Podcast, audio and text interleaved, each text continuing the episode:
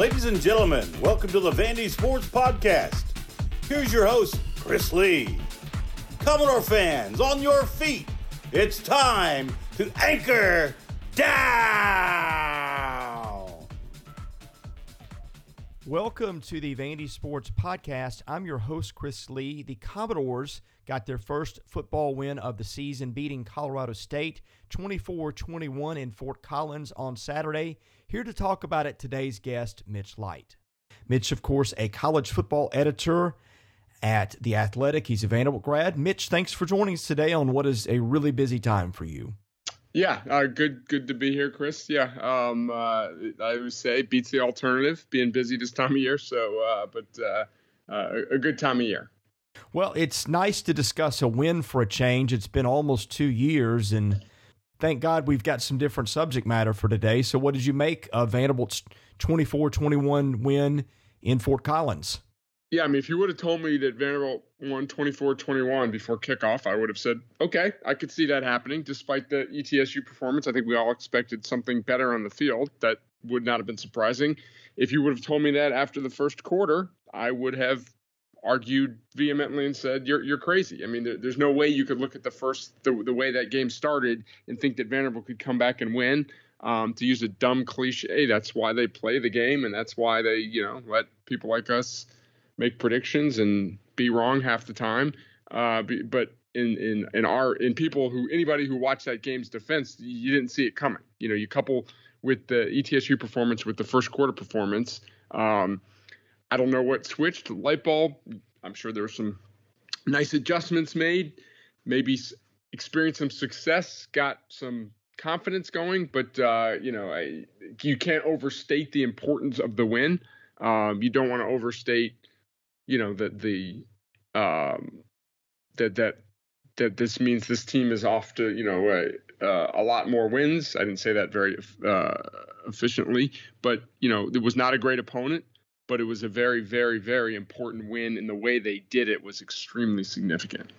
Yeah, they just need wins at this point. And you might have discounted a win after last week. Well, I don't think you would have, but I would have discounted beating ETSU a week ago because they've always done that until they didn't. So to me, just having something like that in your back pocket with the confidence that goes with it is huge. And I did feel like that team was a whole lot more confident in the second half than it was in the first.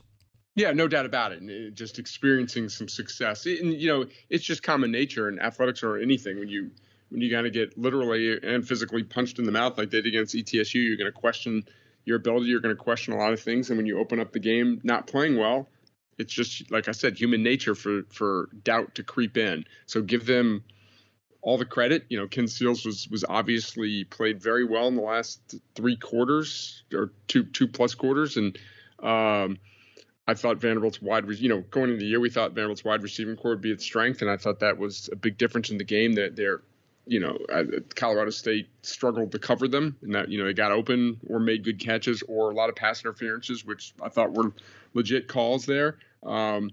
So, that was nice to see. And, I thought Ray Raymond Davis, ran the ball hard, clearly not getting enough help from the offensive line right now, but getting some yards after carry and they got some help from some penalties, but picked up some big first downs on that last drive too, to set up the field goal there. Again, a lot of positives to take away, after a really, really disastrous start. You brought up a good point there because Ray Davis was not a guy that we talked about a lot in the aftermath of the game. And the running attack wasn't great, but there was a spell where they started getting it going on offense where he was getting 4, 5, 6 yards a chunk.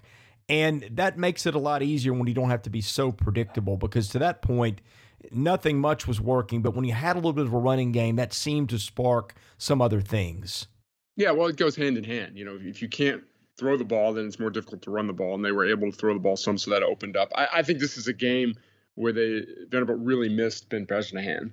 With the short passing game, his ability to get open, or not necessarily his ability to get open, his ability to make contested catches, I think he really would have been featured in this game. And you might know more than me about his injury. I think Clark Lee said at some point it's not necessarily that long term. He was there, which is a good sign. You know, if he was really banged up, they probably wouldn't have traveled across country. So hopefully they get him back soon. But I thought it was just obvious when the offense got going, they were able to run the ball to complement that short passing game too. Well, I felt like they worked the middle of the field a little bit more, and I think that's where Ben can really help them when he comes back. Exactly, and that's what kind of watching that game. I was just like that'd be a good place for Ben Bresnahan to catch the ball, and he complements with Cam Johnson kind of in the slot, and then what the guys on the outside can do. That if they can get some protection, they'll be able to move the ball. Yeah, and Shepard and Pierce really worked the edges of the field. So I think you're right. It's like those four together, the synchronicity between all of them, I think is something that offense would really benefit from. Yeah. And it's not rocket science. It's like if you can do one thing, that opens up another thing. And they've got different wide receivers with different skill sets. I don't know if they've got the true burner. I don't think they do have the true burner, but they've got pretty much everything else from a pass catching standpoint. What do you make of them defensively through two games? In full confidence, full disclosure, I think I told you this. I did not see the entire ETSU game. I was working. We've got sort of these new shifts that we do at The Athletic, and I had it on my laptop and I was working, so I saw like probably half of it. So obviously, the way they got pushed around in that game was concerning. I'd have to go back and watch the and I probably will do at some point this week, the Colorado State game, because the first drive was, I'd say it was comically bad. It was like Alabama against Vanderbilt or Alabama against anybody, the way they moved the ball, the way Colorado State moved the ball. Like every play worked. The only play that didn't work, I think, got about 13 guys on the field, stealing an old Derek Dooley play against LSU. So, the defensive line, I thought they did. That's as many passes knocked down by a defensive line at Vanderbilt that I can remember. You don't see that very often, and that's so give them credit for that. I think part of that was, Colorado State, the quarterback, probably not doing a great job with his vision there. But they were a lot more physical, a lot tougher at the line of scrimmage, a lot more negative plays. And, anytime you hold the team to, what was it, 4 straight 3-and-outs or 4 or 5 straight punts in the third quarter, you're doing something right there. So clearly a step up. And, I don't know. I didn't even look. Did ETSU play Saturday? They beat Virginia Wise. I think it was 42-14. I think that is okay. A Division II team, but I could be wrong. My point being, I'll be interested to see, not that Vanderbilt or any, Power 5 teams should judge their performance based on the quality of the FCS team. But, hey, South Dakota was a good team that – took that beat Colorado State. There's a lot of different levels of FCS teams, and Vanderbilt's played like that. ETSU two years ago was not very good. And again, the point isn't to say, oh, that's a good ETSU team, but if they do well at that level, that maybe explains a few things. But overall, to answer your question, obviously, starting in the second quarter, Vanderbilt's defense played a lot better. This season of the Vandy Sports Podcast is made possible by my friend Dr. Jody Jones, DDS. When it comes to general or cosmetic dentistry services, Jody is the best in Nashville. And just check out his client list. It testifies to that. He sees movie stars, music stars, athletes, coaches, you name it. Jody is the dentist of choice for stars in Nashville. But he sees regular folks like you and I as well. And what people like about the experience is the ambiance. Someone described it to me as a tooth spa. I went in and looked at it myself. That's exactly what it is. It is a relaxing, friendly environment. So whether your dental needs are general or cosmetic, go see Jody. Call him at 615-270-2322. His office is located at 55 Music Square East, not far from downtown Nashville, not far from the Vanderbilt campus. Jody is a former Vanderbilt football player, a huge booster of Commodore athletics. His support as the title sponsor for Season 7 is the reason we are able to do this podcast. Go see Dr. Jody Jones today. Thank him for his support of the Vandy Sports Podcast and tell him you heard about it here. I want to get your take on coaching style, because my philosophy is you are what you are, and you don't just become a screaming lunatic or something if you're not. And I think we all know Clark Lee is stoic. But my thing with James Franklin, they had some guys in Herb Hand. Really, a lot of those guys were, but Sean Spencer, they had some guys on the staff. And James was a rah-rah guy too, but it just felt like they needed some energy from somewhere going forward. And again, I think maybe Trey McBride gave them that when he started a little thing on the sidelines there. But to me, that was one thing that I was looking for, is like, where do they get their energy from? And it seemed like they found some in that one. Yeah, I mean, it's tough to see watching a game on TV. I think offensive line coach A.J. Blazek is a pretty high-energy guy, which you'd expect from offensive coordinators. But you're right, Clark is, very stoic on the sideline. His coach, Bobby Johnson, was. I always thought if you watch Bobby a lot, he would get fired up and fight for his team against the officials. Like, he yelled at officials a lot. Other than that, he wasn't very emotional on the sideline, and I haven't seen Clark yell at the officials yet. I think there was one time when he was, I forgot, it was the ETSU game or this game, when he was clearly upset about something there. That's one thing. For 7 years, I was on the sideline, so around coaches, and you're right. So certain coaches are, you could look at them on the sideline, not even just head coaches, assistant coaches. You look on the sideline and not be able to tell if the team was up 14 or down 14, and Clark kind of gives you that look as the head coach. One other thing he did differently in week two was they subbed a lot more. I don't know if that had to be altitude. I'm sure that had something to do with it. But I didn't think they subbed enough in week one, and that's one thing that James did a lot that worked for them. And it's going to be interesting going forward to see if they are going to use and rotate more guys, because I think that might have helped them out in Fort Collins. Yeah, and I'd have to go back and look. I mean, I don't know what Vanderbilt's scholarship numbers are this year, if they're up to 85 or 80, whatever the limit is. Clearly, this roster isn't as talented as the one James took over, I don't think. So that one probably had more depth than this one did, so they probably felt they had more bodies that they could, send out there. So it comes to a point where rotate. Bobby Johnson once said to me, I was just talking to him, it might have been on the record, but I used to talk to him for the Athlon stories. Like, as a coach, you go into these games with this plan, and so I want to rotate. I need to keep my guys fresh.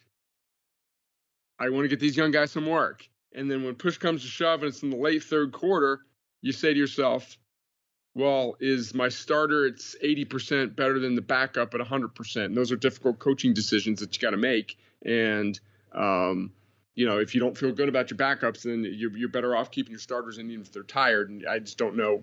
It depends, obviously, position by position, but how much depth they feel good about. I am surprised he's not used more freshmen, because I thought freshmen, and I guess it's the nature of fall camp, they get a lot of work, but I thought he particularly had some guys on the defensive side that might be able to help him. Now, I'm not saying he's making the wrong decision, because they're the ones who know who can handle what and who can't handle what, and who might be making good plays at times but blowing assignments in ways that you can't see.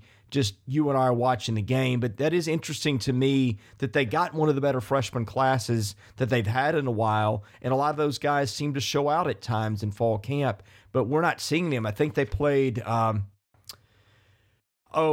Sugic, however you pronounce it, at defensive tackle. He's not even the first one. In fact, I would have thought that they'd have played Devin Lee or Marcus Bradley before him. I thought he at best was their third best freshman defensive lineman, or maybe that is area of need. I guess Malik Langham is banged up, and so Sugic fits inside as a tackle, whereas Lee has played on the edge. Bradley, I think, can play all over the place. But are you a little surprised, and maybe this is an impossible question for you to answer, because we just don't have much to go on with Clark Lee, and you only got to go to a practice or two yourself. But I would have thought that we would have seen more new faces by now than we've seen. Yeah, I mean, difficult for me to answer that, and didn't want this to turn into a Bobby Johnson podcast, but I remember once after I asked him a question about something, I turned it off, and he wasn't mad at me. It was about the quarterbacks one year. I forgot. He turned it off, and he's just like, do people really think we don't play the players that we think are going to win. Like, it was just, it never occurred to him that, like, why would I not play the guys that I think are give us the best chance of to win? So I guess that's my, they might not always be right, but that's my, I guess my way of saying the coaches are playing the guys that they think they should play. Again, you know, they, like you said, they have more information than us. So I've seen two practices in a game and a half, so I can't sit here and say that X certain freshman should be playing. Well, there's also little games within the game sometime too. It is not wanting to reward somebody for bad behavior or bad practice habits and wanting to set an example for your team. And let's face it, they were trying to change the culture. Nobody realistically expected them to win more than 3 or 4 games. And so I'm not suggesting this is the answer, but when you're trying to establish a culture, sometimes you probably want to make sure you send the right messages to your kids for the things that will do going forward. No doubt. And those are things we're not privy to. And,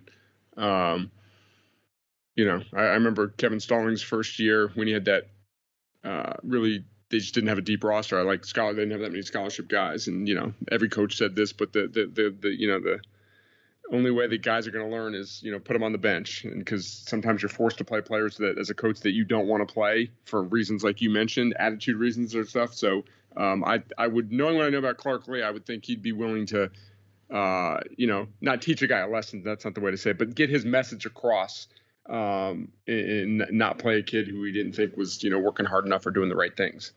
Yeah, I'm with you. It is rare that, having known the personnel after watching fall camp, that coaches, I think, make bad decisions. Oreo is very fired up over this. I don't think I've ever seen a coach at Vanderbilt that I thought made the wrong decision with the quarterback.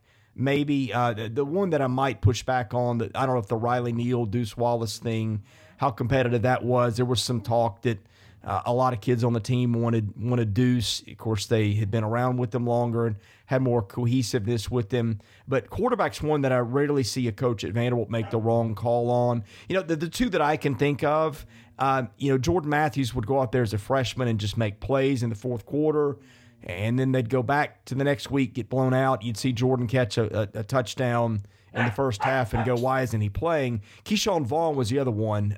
You know, they shorted him carries for the first half of the season, his first year on campus. But those are the two that I can think of that probably stand out the most. Yeah, I mean, I remember the Jordan Matthews one. I think there were some other circumstances with Keyshawn too. Yeah, it's easy for us to sit here on the outside and we see production, we see athletic ability, and why shouldn't that guy play? I think Bobby Johnson was kind of averse to playing freshmen a lot of times. And, you know, James Franklin, there was something with Jordan that didn't click because I remember Jordan didn't play a lot in Franklin's first. Maybe that's what you're talking about, but his true sophomore year would have been Franklin's first year and didn't play a ton. Certain times people would ask about about Jordan Matthews, and he had his stock answer, like, Jordan's working hard, or needs to do things we need him to do. There was something weird going on with Franklin and Matthews for that first half of his first year as well. Yeah, and I don't think James agreed with me, because I'd go to practice. Jordan would just light it up to the point that I would make jokes that after practice I'd bring a report and I'd say the Jordan Matthews practice player of the day is he was that good. James saw it differently than I did for whatever reason. We know how that panned out. But, yeah, I mean – You just never know. But I'm with you. I don't think on the whole that I think most coaches that I've covered at Vanderbilt have not made gross decisions with personnel. Now, I think the one thing that I don't know how it's going to resolve for them right now is the offensive line play. Just maybe some of the subs they made, because they brought Hernandez and Dawkins in at guard. And Bruno's a guy who notices this more than I do, having played offensive line at Vanderbilt. But it did seem like things picked up for them on the line when they made that sub, maybe. Yeah, and that's the thing, too, about as I've spent half the podcast defending coaches and their personnel decisions, sometimes you just don't know until a guy plays. I mean, whatever you call him, a gamer or whatever, or, you know, a better player than game performance than a practice player. That's the argument for tweaking things or giving another quarterback a shot. Sometimes you just never know until a guy goes out there. And so let's say some guy's not a great practice player, and you put him in at right guard or right tackle, and they start running the ball better on that side. And these are hypotheticals, but that's the argument for mixing things up. And sometimes that happens, and you can whether it's by injury or whatever, you can stumble across some things that work better than you thought they would work or weren't working in practice. Anything else on the Colorado State game that stands out that you wanted to talk about here? Not really. It's funny. The ending kind of reminded me of that Georgia game they won down there with Chris Nixon, how settling for the field goal, so to speak, rather than keep driving, punching in. And, even Corey Chavis, who was on the call, was like, or maybe he's the play-by-play guy, do you take a shot here? If you take a shot to the end zone and you throw an interception, then it's the worst decision ever. It worked out because field goal was good. And they ensured that they worked the clock down as much as possible, because then if you throw the ball once or twice or, then the clock stops there. So it worked out. But I'm never that averse to trying to maybe score a touchdown there. But, it worked out, and they've got confidence, obviously. But, no, and, we'll look back, and we don't know how the rest of the season's going to go. But, again, we don't want to overstate the win from who they beat. It's just the fact that they needed – to experience some success. So even if they lost the game, it would have been bad the way they took the lead and all that, but at least there was some progress made, because if they go down and they're there and they lose 31-3 and just look awful, then you're looking around like, what in the world is going on? We knew that it wasn't the most talented team, but there's no excuse for losing games like that. So it was just encouraging to see them to battle back like that. All right. I want to flip the subject to Stanford, which beat Southern Cal over the weekend. And as we have started this podcast from the time we started until now, apparently it is broken in the meantime that USC has fired Clay Helton. So Vandy's next week opponent just got a coach fired. I want to know what you think of Stanford. I'm looking at various power ratings, and this morning, Sagarin has Stanford 22. Pro Football Focus has Stanford 53. FPI has them 53. SP Plus has Stanford 54. College Football News has Stanford 27. CBS has them 45. USA Today has them 43 in their power poll. All over the place. What do you make of this team? Well, I saw some of the Kansas State game, and they looked absolutely inept. Now, they played both quarterbacks, and I think Tanner McKee went the whole way on Saturday. And, credit Stanford. I didn't see the game. Was watching, I guess, Vanderbilt and some other games too. But, and again, you never want to take anything away from Stanford. But from those that watched it, it seemed like it was as much USC as it was Stanford. But again, anytime you go beat a team like USC in the Coliseum, you're doing something right. So. But the Stanford has built a great program, and David Shaw has such a great reputation. But if you dive into the numbers, there's been some slippage in recent years. They're not what they were. They don't have – basically they haven't been – since Derek Mason left, they haven't really been that good defensively. And they've had some great skill, obviously, with McCaffrey, some great running backs. They always said, Davis Mills was a really good quarterback. Tanner McKee played pretty well. He played very well the other day, looking at his numbers. So it's a roster that's clearly better than Vanderbilt, but it's not the Stanford of 2014 or 2015. I want to talk SEC for a minute before I go to a mailbag question and then get you out of here. Let's just skip Alabama and Georgia for the moment. They're consensus 1-2 by everybody. What do you make of the rest of the pack? I think it is really, Florida, Texas A&M, Ole Miss. You can make an argument in a lot of orders for those three. I think you've got another 6-7 good teams after that. What has really stood out to you in the SEC so far, excepting Bama and Georgia from the conversation? Well, it's always at this point of the year, it's always so difficult because of schedules. It's like, who have you played? And, Florida has looked good, and Anthony Richardson, I haven't seen much of their games, but those that have, and the Florida people seem to think that Anthony Richardson's the better quarterback, but Emory Jones is the guy that's paid his dues in the program. It's a fourth-year guy there, and he's going to start against Alabama. you know, I think Ole Miss could be sneaky good. You know, again, it's like, how good is Louisville? How good's Ole Miss? Well, how good's Louisville? You know, Ole Miss defense looked great against Louisville, but we don't want to overreact. We know their offense is going to be good. A&M's defense lost in the quarterback, you know, losing Haynes King, and their issues on offense is that A&M defense is fantastic. So they're going to be really good. You know, Arkansas, obviously, with a great performance after struggling with Rice. So I think you kind of said there's just after the Big Two, it's too early to sort them out. Like, if you know, if you had to do a power ranking, who would I put third right now? I'd probably stick with A&M. They won a game when their quarterback got hurt and had to kind of, you know, put it together. They also fumbled in the end zone. They could have scored again there. So, you know, I'd go probably A&M next, then Florida, I guess. Kentucky's obviously looked good. They could have blown out Missouri. They had some I think, a big turnover that swung momentum there. You know, Auburn's got obscene numbers, but hasn't played anyone yet there. So it's, you know, as always, it's going to be fun. But, you know, Alabama, Florida, do we think Florida's going to win the game? No, but it's a good barometer after Florida played Alabama well in the SEC championship game last year, see what that offense can do. So, you know, this isn't anything earth-shattering, but we're going to find out a lot more over the next month. Am I right to have a bad feeling about where this is going at LSU? I mean, the defense, with all the talent they have at corner, you know, they got embarrassed, I think, by UCLA, which is going to do that to some people, I'm sure. And, you know, offensively, they had what? Not a big number this weekend against McNeese State, which, by the way, isn't very good this year. You know, sometimes that's one of those contending for a national title FBS teams. That's not that bunch. They, I think, had three guys out on the offensive line this weekend. I don't know. That's just one of those that it seems like there were some bad seeds this year. And the fact that they have not come out more demonstratively this year in the way that they have played, I don't know. That one, to me, I'm concerned about.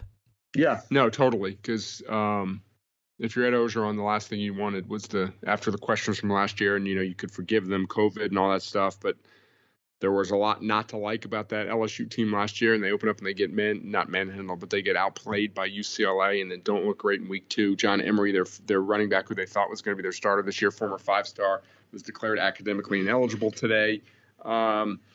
So, yeah, and they've got an AD in Scott Woodward, who's, you know, he's the one that hired Jimbo at A&M. Not saying he's going to hire Jimbo. That's not going to happen. But he's not afraid to make big, bold moves, you know. They're a place that obviously expects to win at a high level, and if this does not turn around quickly, I would not be surprised if there was a change there at the end of the year. Woodward seems like the type of guy that likes to everybody to know that he's a big cheese in charge there. Definitely, he's got a big ego, and you know he's done it.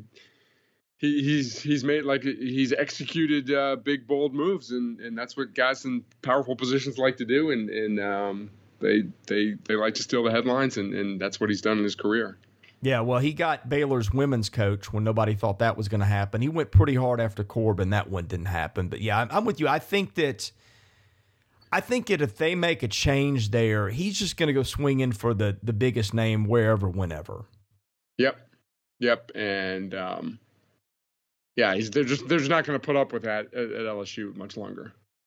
Okay, let's go to the mailbag. One question here. The mailbag is sponsored by Sutherland & Belk, a family-owned injury law firm. If you or a loved one has been hurt in an accident, give Taylor or Russell a call. That number, 615-846-6200. See what your rights are and if they can help. Musa asks, Mitch, is there something to be said for the way this team fought back this week compared to the ETSU game? Yeah, I mean, we talked about it clearly. And, you know, that's pretty much what, you know, what we talked about. And I don't know, you know, if they beat ETSU 28-10 and just kind of go about their business and win the game, what happens in the Colorado State game? If they fall behind early, do they come back, or was it just they sunk, as Clark Lee said? If people read this story in The Athletic by Pete Sampson, you know, opened up his postgame by saying this is rock bottom. If that was indeed rock bottom, and would they have reacted the same way against Colorado State? Who knows? But the fact is they did it. They bounced back, and it didn't matter. Like I said, didn't matter where, who, what, any, you know, they got it done, and they proved to themselves that they could do it. So I think you just got to tip their cap to them. And you know, we all know they're going to be challenged this year from a talent standpoint. And what you want to see is them kind of maximize their talent and keep playing hard. And that's been, you know, that's the task of every kind of anytime you're in a big rebuild and you're at a talent disadvantage, can you keep the guys engaged throughout the entire season? And that's kind of what you want to see. Well, I'm not defending them losing to ETSU at all, but it just seems like results have been all over the place. I mean, Alabama, which is the holy grail of consistency, wasn't that good against Mercer. I have a feeling those players are hearing about that as we speak. You know, Georgia scores 10 points in week one, albeit it's Clemson, that's an elite team. I mean, it just seems to me like you have seen results from most teams all over the place. And I went into the season just saying, I thought this was going to be a harder year to predict because the body of work last year was less. You had strange stuff going on with COVID opt-outs and just the quarantines and mental health. So it felt like this season would be a crapshoot. And it seems to me like through 2 weeks, you're seeing a lot of that play out on the field and just inconsistency across the board with a lot of teams. Yeah, no doubt about it. And I mean, there's been more FCS wins this year through 2 weeks than ever before, I think. And, you know, we didn't speak last week, and this is in no way defending, you know, Vanderbilt because did not play well. But, you know, some of the upperclassmen on that team were on the team 2 years ago that beat ETSU handily. And it's human nature. I don't care what the coaches tell you. You can watch film of this team's better. Look at these guys. They're older, you know. Maybe Vanderbilt would have been better off playing a team with similar talent, but was named Charleston Southern or something else. You know what I mean? I wonder if that factored in at all. It might be nothing, but I've kind of thought about that in the last couple of weeks, because kind of what you're saying with results all over the place. Well, coaches are in hard spots in those games too, because they don't ever want to undersell an opponent or look ahead. But you see coaches sometimes, they'll rest some key players against an FCS type team. And then get on their team for maybe not playing as well as they expected. But then you kind of look and go, well, coach, you sent a little bit of a message yourself. Now, I don't know that I blame the coaches in those spots, but those games really are traps sometimes for a number of reasons. Yeah, and last thing on the subject, another thing, like I think for the most part, when you execute and you take care of business, I think for a program like Vanderbilt, it's good to start off with a FCS opponent that you think you can beat, but maybe it would have been better to start with a road trip to Colorado State. They've been very good lately, but it's a program that has a lot of tradition. It's on the road. Maybe you get their attention a little more, but then you can counter that with saying, hey, you have 12 games all year. You should have no problem getting up for any of them. So, but you know, we don't know. Maybe ETSU was just better that day, and maybe they could have been as prepared and ready as possible, and they still lost. Mitch, that's all I've got for today. I will let you close us out with any parting thoughts, and please promote anything that you're doing at The Athletic, as well as your Twitter and other social media accounts that you'd like people to follow. All right, Chris. So yeah, I'm at Mitch Light, and I will. I have a new podcast on The Athletic. Ari Wasserman and I. Ari's our national recruiting writer, and I'm Ari's editor. We have a recruiting podcast called Stars Matter. It's not really. It's not like, okay, this past week these 7 kids committed, and who's this kid going to visit? That's not it at all. It's a lot of big picture theory stuff about recruiting trends, history, and stuff like that. So we've had 3 weeks so far, but you have to be an Athletic subscriber. You can find it at The Athletic. It's part of the Andy Staples feed at The Athletic, and it's called Stars Matter. So give it a listen, and so far it's been pretty fun. Mitch, thanks for joining us. We'll catch you next week. All right. Sounds good, Chris. Take care. Thank you for listening to today's episode. We thank our presenting sponsor, Jody Jones DDS. We thank our other sponsors, Sutherland and Belk, and MyPerfectFranchise.net. If you're interested in sponsoring this podcast, and that's how we make this work, please email me at chrislee70@gmail.com.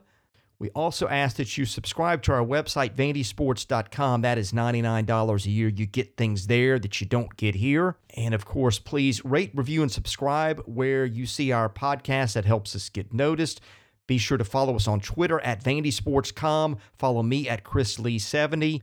And finally, subscribe to our Vandy Sports YouTube channel as well.